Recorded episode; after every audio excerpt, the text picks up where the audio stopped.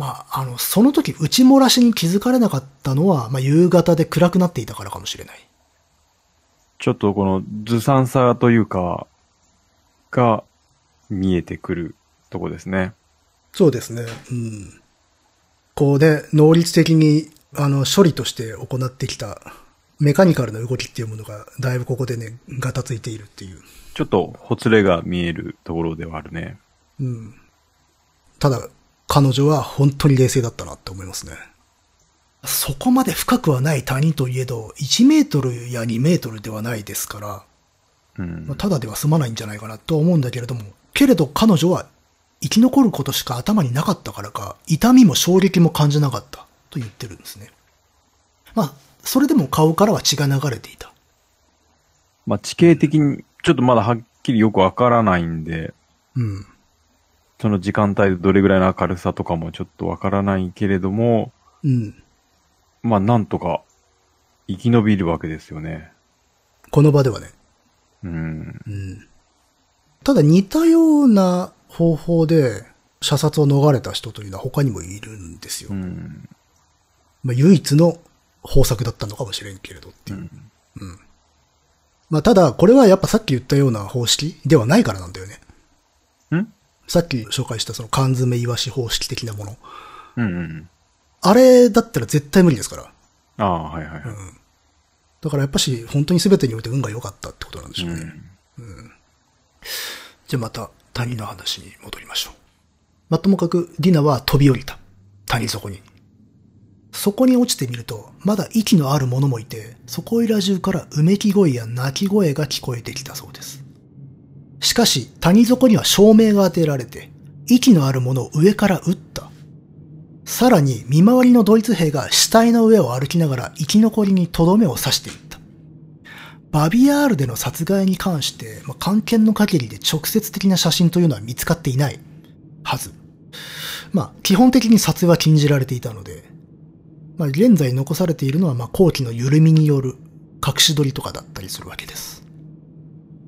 ただ、同じウクライナ、あれは西ウクライナですね。ミゾックゲット、ミゾチゲットと呼ばれるゲットで、まあ、1942年10月に起こった大量射殺。この時のものと言われる写真が残っているんだけれども、これに近い光景だったんではないかなと思う。それはあの、谷間に集められた大勢の女性と子供が服を脱がされ、腹ばいになって射殺されるまでが数枚にわたって収められている写真。最後には束になってうつぶしている女性たちの隙間を縫うように、二人の隊員が短期間中でとどめを刺していると思われるシーンが映っている。これはこの分野では有名なんで見たことがある人もいるかもしれない。数あるホロコースト関連の写真では最もおぞましいものの一つです。まあ、ここに写っているような光景だったのではないかなと。しかも規模はもっと大きいわけです。ただ、注意しなきゃいけないんだけれども、ディテールが似てるからか、こうした画像がバビアールの虐殺そのものの写真としてルフしていることがあるんですね。まああの、戦争とかね、ホロコースト関連の画像というのはネットでは結構いい加減に扱われていて、違う場所とか違う時期のものを違う文脈で使ったりすることがある。なので、あの、基本的にネットで出典の明示もなく貼られてる画像というのは注意した方がいいです。別の事例での写真の話をしてますが、これは検索すると出てくるんですが、かなり嫌な写真ですね。当たり前なんですけど。ミゾックゲット。うん。出てきましたね。これかな？並んでるやつかな？谷底、ちっちゃい谷底で並べられてるのと、あとはこう、みんな倒れちゃってて、うんうんそこに二人ぐらいの警察隊員が銃を構えて立ってるっていう写真だね。はいはいはい。うん。これか。なるほどね。おおむね。うん。まあ、イメージは湧いてきましたね。はいはいはい。この関連の写真の中ではい一番しんどい一枚かなと思いますね。一枚というか、これ数枚あるんだけど。うんうん。おそらくこのような風景、光景が繰り広げられていたんではないかなと。はい。しかももっと数多いですから。うん。まあ、ここにね、実行者映ってますけど、どういう精神状態なのかなってのは思いますね。うん。もうこれに関してはちょっとね、なんかね、あの、感情を止めるしかないですね、自分で。制御するというか。まあ、あの、該当する感情が日常の生活ではないので、これは。ないですね。なんか、なんつうんですかね。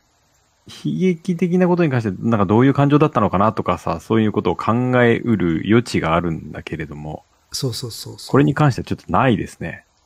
だからね、さっき言ったその儀式性すら取り払われてるって話をしたけれど、あの、受容する我々自体の中にその喜劇としてのプリセットが該当しないんですよ、もうこれ。ああ、そうそうですね。それ、そんな感じです。結局我々っていうのはさ、すごくその、そこに展開してるものに対して、ある種柔軟というか、そのものに見合った感情を抱いてるわけじゃないので、やっぱしどこかで自動化されたプリセットを発動させてるだけなところがあるんですよ。はいはい。で、こういう事例って基本的にそのプリセットを全て超えてくるので、うんはっきり言って何も思えないっていうところがあって、正直。うん。なんか、フリーズしますね。そうそうそうそう。感情が。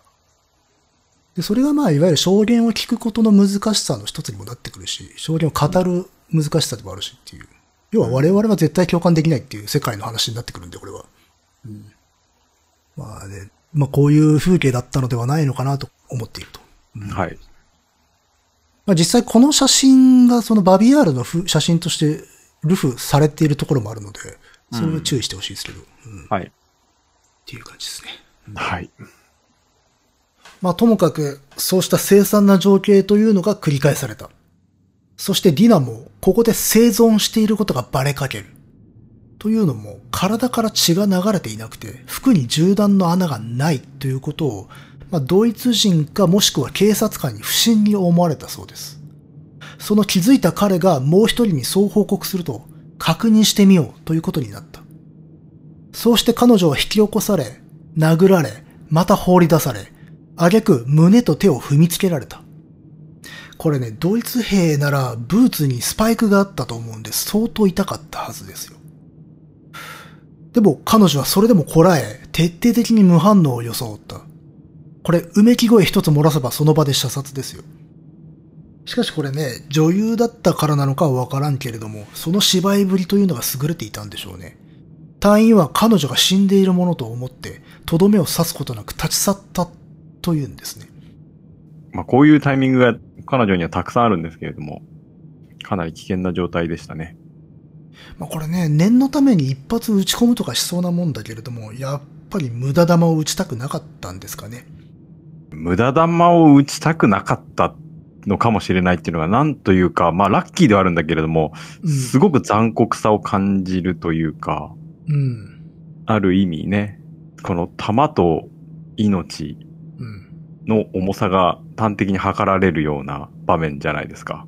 まあ、そうですね。同じ論理で、投げ捨てられちゃった、他人に投げ捨てられちゃった子供がいるわけで、うん。だからそこに岐路があって、片方は、まあ、死をもたらされて、片方はそれによって、まあ、ある種助かったということで。うん。あまあもちろんこれは一つの可能性ですけどね。うん。本当にそういう理由でディナが助かったかわからないけれど。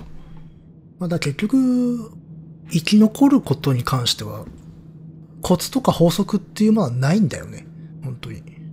うん。うん。まあともかく九死に一生を得た。これ九死どころの確率ではないと思うんだけれども。それから谷底の死体には土が被せられ始める。彼女は生き埋めにされてはたまらないと、まあ、必死にもがき、どうにか酸欠を免れた。その場で見つかる危険を冒してでも体を動かしたわけです。それも功を奏した。そしてほとぼりが冷めて、まあ、実行者たちがいなくなったであろう頃合いに彼女は土から這い出し、崖を登ろうとした。そこへ、後ろから声をかける者があった。まあこれね、同じように生き延びた14歳くらいの少年だったんですね。なお、モーチャと言った。これ詳しい状況はわからないんだけれども、彼は父親と一緒に銃殺レンジに立たされたんだけれども、撃たれる瞬間父親にすがりついて、まあ、被弾せずに崖下に落ちたと言うんですね。あの、まあ、つまり父にかばわれて助かったんだと。まあ、ディナにしてみれば、相手が子供だとしてもこれどれほど心強かったろうかと。彼女はもちろん少年と一緒に逃げ出すことにした。しかしすぐには脱出は叶わなかった。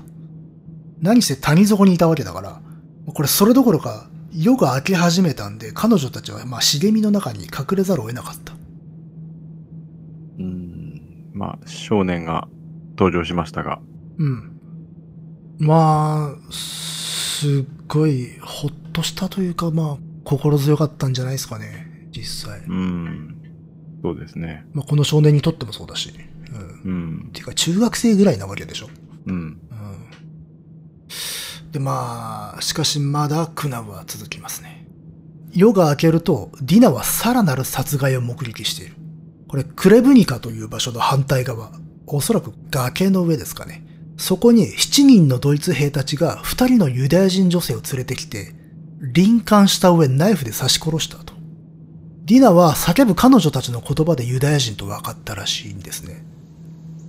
あのーやっぱりこういう被害っていうのがあるんだなっていうのはも、もちろん分かってはいたけれども、この、うん。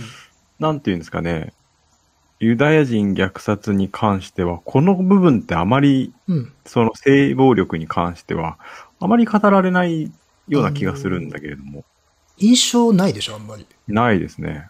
私もそんなに多くは聞かないけど、あるにはある。たやっぱしその印象っていうのは、まあ、これはまあ人種が問題になっていて、まあ、劣等人種、あるいは人間以下であるというふうな認識でもってこういうことが起きてるわけなので、性暴力を行使するっていうことは、一応、この実行者たちのモラルからしてもよろしくはないわけよね。例えば、あの、ドイツ国内だったらね、あの、ニュルンベルク人種法でユダヤ人との婚外交渉とかっていうのが禁止されてますから。なるほど。うん。でも、実際そこには存在はしてるんだよね。うん。まあだから褒められたものではないわけよ。その殺す側にとってもね。うん。あの、殺すべき相手ではあるが、このようなことをするべき相手ではない。という観念ね。うん。まあ、ただその中で、やっぱりこういうものがこぼれてはいる。うん。うん。まあ、これはだから、どっちかさ、あの、征服とか破壊の心理みたいなものに近いものなんでしょうけどね。なんていうか、こう、野蛮への思考っていうのかな。うん。実際のその性欲とか、あの、欲望よりも。まあ、そうですね。これがまだ、この段階だからこそあったっていう感じですか？どうなんでしょうね。まあ、やっぱし、その、占領間もない征服地っていう要素、そういう精神風土っていうものは、あの、多少他と差異を生むかもね。うん。これはでも私もね、この下りとかっていうのは証言読んでいて、ちょっと意外に思ったところではある、正直。うん。あ、やっぱあるんだなっていう。この事件においてもっていう。うん。まあ、ただ、これもちろんあれなんですよ。この彼女の証言なので、あくまで。うん。はい。うんあの、何か別のことで立証されてるようなことではないんじゃないかなと思う。これは。うんうんうん。ああ、そうか。しかも、ちょっとこう、いわゆる秩序的な殺戮からこぼれたような話なので、どういう状況、どういう経緯なのかが、いまいちこう、掴みにくい事例ではあるんだよね。うん。まあ、ただ、こういうランダムな殺人も起こっていたっていうのは想像に難くないですね。うん、はい。そうね、まあ、かなり嫌な下りですね。うん。で、またさらにおぞましい光景が続くんだけれども、そのそばに、小さな、まあ、6、7歳くらいの男の子が、おばあちゃん怖い、と叫びながら、一人の老婆を追いかけていた。老婆は何か合図でもしていたのか、手を振っていたらしい。しかしそこへ二人のドイツ兵が追いついてきて、二人を殺害した。このくだりはね、あの証言によっては含まれていなかったりする。そして、さらに彼女は赤ん坊を抱いた女性が近づいてくるのを見た。この女性はね、あの、下を見下ろして銃を撃っているドイツ兵士に笑いながら話しかけていたというんですね。なんかちょっとよくわからないんですけれども。私もよくわかんないです。これ、あの、証言読んでて、こういうくだりがあって、どういうことだろうと思って。近隣の住民で、しかもかなり親独派うん。の人がそこに居合わせているのか、ちょっとよくわかんないですよ、これ。なんかわかんないですけど、このよくわかんない証言っていうのが、この証言の信憑性を高めるような気もしますね。まさにそうですね。うん。飲み込みにくいからこそリアリティがあるっていうか、あ、うんそういうものを彼女は見たんだろうなっていうような。うん。うん、本当にそういう人を見た。で、それ以上のことは彼女にもわからないから、うん、こういう謎めいたシーンになってるっていうことなんだろうね。やっぱし。うん。うん。まあ、ここら辺はね、だから次の下りでもそうだけれども、少しちょっとこう、彼女の意識っていうのが変容しているというか、少し冷静ではないところっていうのは感じますね。うん。まあ、極限状態ではあるから、うん精神的にも肉体的にも。うん。うん。まあ、だからか、リナは少し不思議な体験をしている。もうその頃になるとまた夕方になっていた。するとディナは眼前に白いローブを着た両親と妹がいるような幻覚を見たと語っている。出頭時に離れ離れになった家族ですね。その時、みんな笑い転げていて、自分も一緒に笑っていたと。まあ、ちょっと奇妙なシーンでね。まあ本当に極限状態だったんでしょうね。うん。うん。まあ、両親と妹っていうのは、もうおそらくこの時点であの、亡くなっておりますから、うん。まあ、こういうものが見えても、まあまあまあ、無理からぬことかなと思いますよね。う。うんん。あれ、妹っていうのは、うん。一緒にここに来たんだっけ？あれ？あ、来たんです。そうそう。あんまりこう、語られていないから、ちょっと存在感がないんだけれども、妹と両親と一緒に来た。で、あのー現場のね、直前ではぐれてんのかな。うん。うん。で、そこで彼女は意識を失って崖下に落ちてしまったと。まあ、ほどなくして目を覚ますと、モーチャがそばで泣いてた。彼女は死んだと思ったんですね。で、暗くなると二人はまた逃げ始めた。谷から脱出してクレニブカ側に行こうとしたらしい。このクレニブカというのはね、バビアールのこれ北西側になるのかな。少なくともこれまで出てきた場所とはね、谷を挟んで反対側になるかと思います。まあ、ともかく、二人はくっついて逃げるんではなくて、用心のためにまず少年が先行して、彼が安全を確認すると、後から彼女が続くというような形だった。まあこれね、少年自身の言葉というのは残されていないけれど、まあ、やっぱり男の子だったんですかね。そうしてクレニブカ側に上がったところ、少年は警備兵に見つかり、撃たれた。こんな状況で可能だったのかはわからないんだけれども、ディナは砂をかいて少年の遺体を埋めたというんですね。これは浅く掘って土をかける程度だったんですかね。そうして墓の前で泣いた。また一人の逃避行となった。心が折れてもおかしくはなかったでしょうね。まあ、これ、ここで埋めたんですか？その場で。ちゃんと埋めたんではないと思うけどね。まあ、そうでしょう。そらそうだと思うんですけどね。うん。ここはだからもしかしたら少しあまり事実とは言えない部分も含まれてるかもなとは正直思ったね、読んでいて。まあ、そうですね。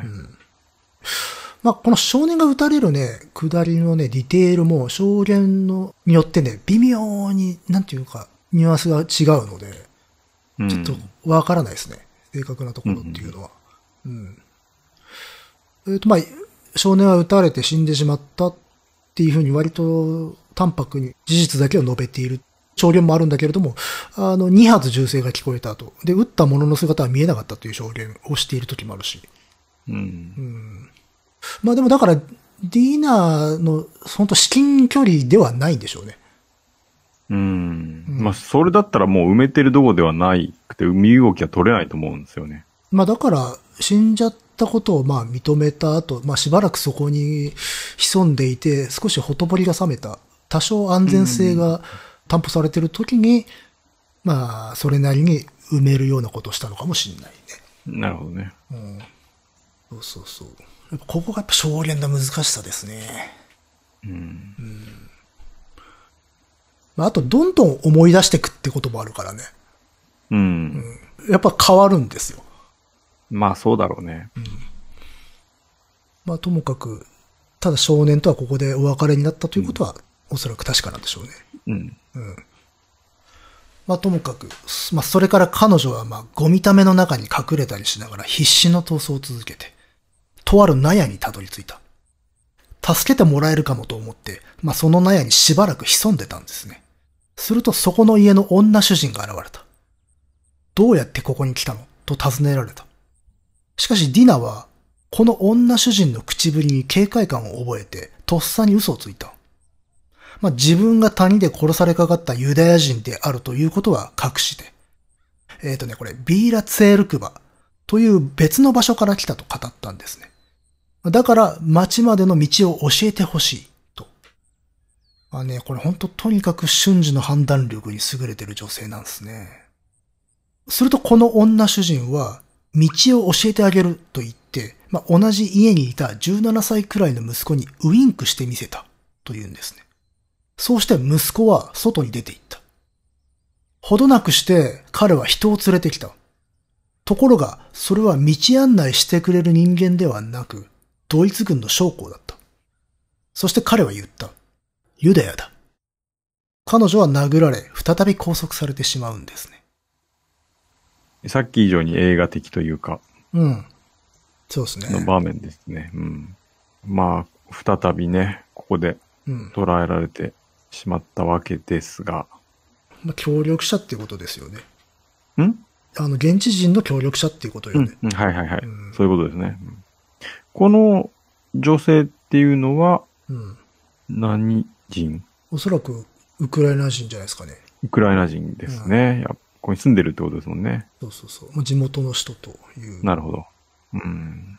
まあ、ただ、割とそばに同一人がいるので、確かにそういう状況でかくまってやるってことはできないかもね。なるほどね。それはそれで自分の身が危険になる。まあ、多分死刑ですからね。うん。うん。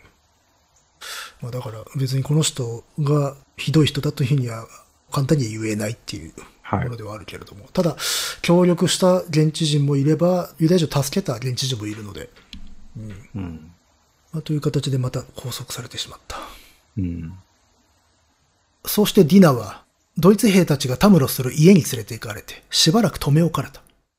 兵士たちはここで朝食をとっていたらしいんですね。そして彼らが見張りを一人置いて立ち去ると、彼女はそこで部屋の掃除をさせられたというんですね。すると、また新たに拘束されたらしい二人の少女が連れてこられた。少女たちは泣きながら命乞いをしていた。そしてディナは彼女たちと共にある場所に送られたんですね。それが最初の場所だった。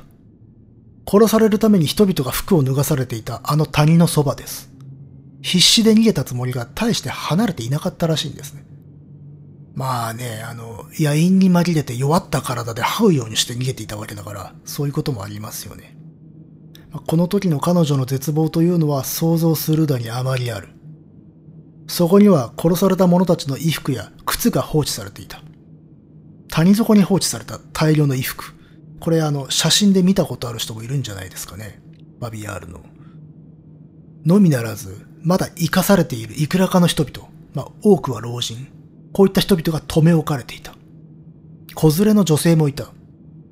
と、そこに一人の若い女性もいた。彼女はリューバ・シャーミンという看護師で、痛く親切だったらしいんですね。寒くて震えていたディナを見ると彼女に寄り添って、まあ、着ていたコートを広げて体の一部をくるんでくれたと。竜馬社民。まあ、新たな重要人物というのか、キーマンですかね、うんうん。そうですね。この人と出会ったことによって、またやっぱ心強い仲間っていうものがね、できたってことなんでしょうね。うん、なるほど。うん。ということで、まあ、竜馬社民という人と出会った。さてその後どうなったかというと、そうして長いこと待っていると夕方になる。すると捕虜を乗せたトラックだかが何台かやってきた。見ると捕虜たちはシャベルなどの道具を持たされていたと言うんですね。だからこれ埋葬犯だったのかもしれないね。そして彼女たちは入れ替わりでこのトラックに乗せられ、また別の場所に送られたんです。今度もタイムアップだったのか、その場では処刑されなかったんです。どうもこの実行部隊は、あの、今日はやめとなればスパッと終了するんですね。うん。これは何ですかねパンクチュアルっていうことなんですかねパンクチュアル？まあ、時間を守るというのか。ああ、はい。規則正しい。まあ、労働なんでしょうね。うん。まあ、それが逆に、まあ、好きが生まれるということにもなり得ますね。そうね。うん。仕事的にこなしているとなると。だからさ、彼女ってさ、ある種雑な部分っていうのか、あのーまあ、ああまり規則正しくできてないところによっても助かっているし、その規則正しさゆえにうん。助かってる部分もあるっていう。うん。だから本当にこの人、行く先々で運がいい方向に転がってんですよね、やっぱし。うん。真逆の人もいるわけじゃないですか。うん。その雑な展開ゆえに死を早めた人もいるだろうし、ちゃんとシステマティックに殺害されてしまった人もたくさんいるわけで。うん。そうですね。うん。まあ、ということでまた場所を移されることになったディナ。そうして運ばれていくディナとリューバは、まあ、車上で相談でもしたのか、ある一つの考えで一致したんですね。もしチャンスがあれば、車から飛び降りて逃げよう。もし撃たれてもそれは不慮の死。まあ、座して死を待つよりマシだろうと。彼女たちはそこからさらに墓地のそばの車庫に送られたらしい。ガレージね。これね、妙な話だなと思ったんだけれども、この車庫の存在については別の証言者も言及してるんですね。これね、あの、先ほどちらっと出てきた証言者、墓の見張り番であるセルゲイ・イワノビッチ・ルツェンコ。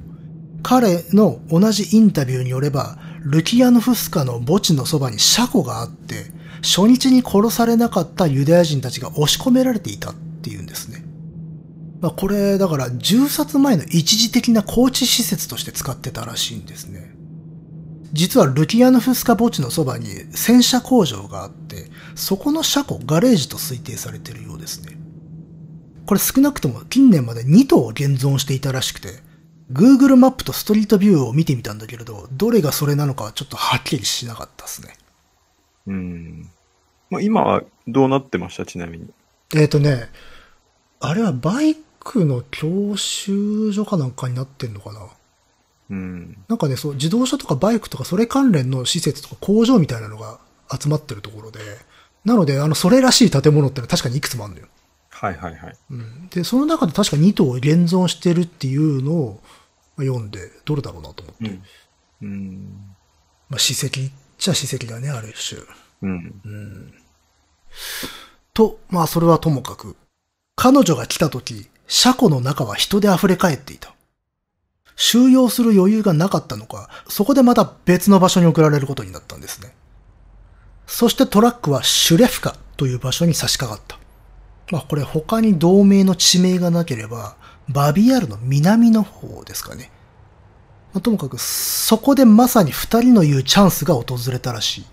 その時ディナは飛んだ。続いてリューバも飛んだ。まあ、車に乗っていた者たちは前方を見ていたんで、彼女たちが後ろから飛び降りたことに気づかなかったんですね。まあ、ディナは生き残るために再び飛んだわけです。また飛びましたね。飛びましたね。まあ、やっぱし、逡巡しないっていうことが大事だったんですかね。うん、そうだろうね。本当にそういう危機になったらしないんだろうね。うん。もしくは彼女だからなのか。まあ、しかもほら、リューバと一緒に、まあ、次チャンスがあったら飛び降りようと。で、その時射殺されたんなら、まあ、それはそれまでだよっていうことを言ってるんだよね。うん。うん。だから、座して死ぬ。あの、まあ、何もしないで無抵抗のまま撃ち殺されるよりかは何かして、まあ、その結果失敗して死ぬのならば、それは本望だっていうようなことを言ってるわけだよね。うん。まあ、だから故に躊躇っていうものがなかったんでしょうな。うん。まあ、でも、彼女は飛んだ。はい。さて、まあ、我々はね、また死の谷に戻りましょう。その後のバビアルについてです。リュドミラ・サボロトナは証言している。私は直接処刑場にいたわけではないけれど、渓谷の近くにいて永遠と銃声を聞き、多くの人々のうめき声や悲鳴を聞いた。銃撃は数日間続いた。銃撃の後、私は渓谷に血が流れているのを、そして死体で覆われた砂の中から血が湧き出しているのを見た。渓谷の近くの地面に殺された人々の衣服が山積みになっているのを見た。うん。やはりあの、衣類が山積みになっている光景というのは、うん。証言とかうん。は非常によく出てくる、このホロコーストの関連では得意な、うん。得意なのかな？あの、際立ってると思うよ。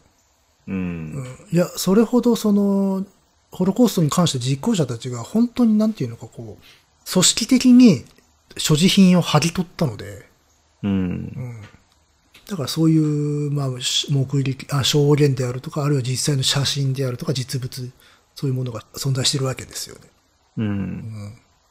で、かつ、やっぱしその象徴性っていう意味で言うとさ、ある種、遺体はもちろん痛々しいんだけれども、それ以上に何か来るものがありますよね。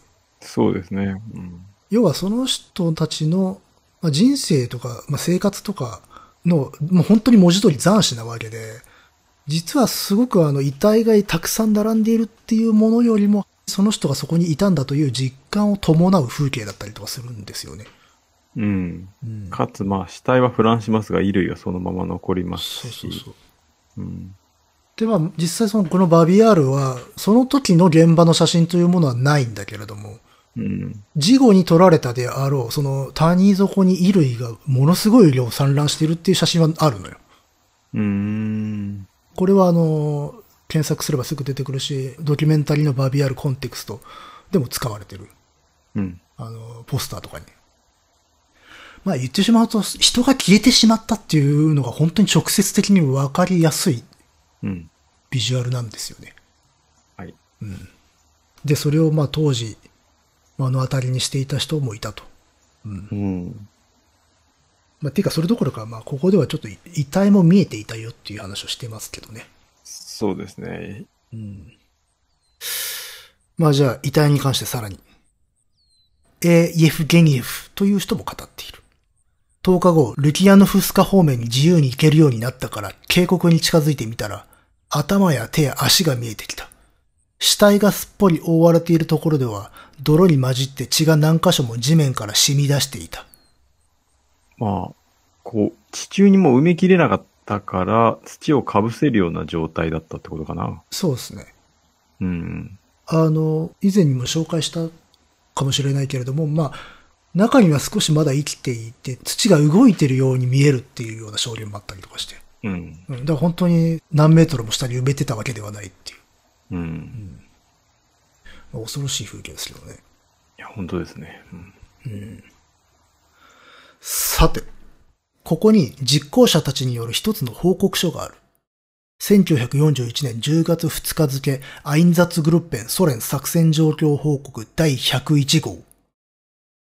ゾンダーコマンド 4A は1941年9月29日と30日、キーウでグルッペのスタッフと南部警察連隊の2つの文献隊と協力し、33,771名のユダヤ人を処刑した。さらに、これ41年10月7日付第106号報告にも同様の数字が報告されています。殺戮は29日と30日の2日間、36時間続いた。2日弱で33,771名。これはあの、ホロコーストにおける単独の大量殺人としては最大規模だと考えられている。一桁まで数字が分かっているのは、これ実行者自ら書き残していたからなんですね。これは非常に有名な報告書ですね。うん。第101号。これをもってやっぱしあの証拠とされてるんですかね。うん。うん。ちなみに責任者の一人であるパウル・ブローベルはもっと少なかったと主張しているんだけれども、これは彼ら自身の職務的な報告書にあるわけです。いや、しかし、ものすごい数ですね。二日間でね。うん。ちなみに南部警察連隊、これドイツ語で警察連隊10とって言うんだけれども、これはさっき触れた第45警察予備大隊と第303警察大隊が所属していた連隊のこと。その中の2つの文献隊というのはズバリこの2つの大隊のことかと思われます。これとても明快な記録です。しかし実は大量射殺そのものはこの2日間だけではない。29日と30日に起きたことはあくまで一つのアクツィオン、一つの作戦であると考えられる。まず29日以前にも目撃証言があるし、ウクライナなんかでは27日には始まっていたのではという説もあったりする。30日以降に関しても3日ほど潜伏していたディナが捕まって再度処刑地に送り返された時の描写を鑑みればわかるんだけれども、30日過ぎてもなお殺害は継続中であったらしい。なんとなればまだ処置されていない人々が、まあ墓地のそばの車庫に、ガレージに放置されていたわけだから。それに外部の目撃者も10月以降も銃撃が続いていたと証言しているんですね。うん。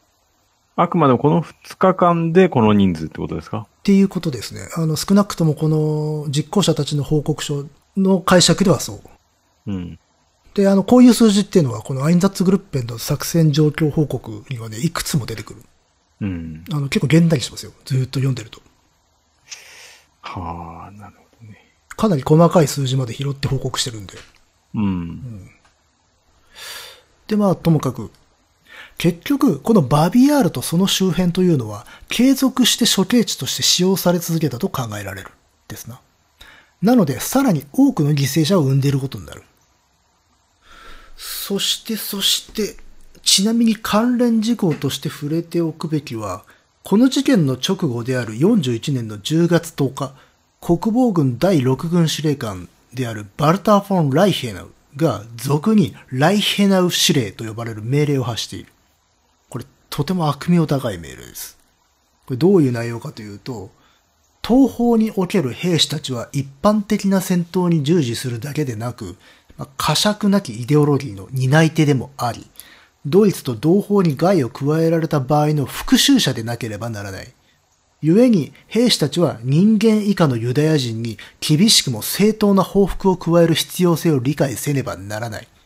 戦場の後方で引き起こされる反乱は常にユダヤによって先導されており、これの殲滅を目指さねばならない。という旨の命令です。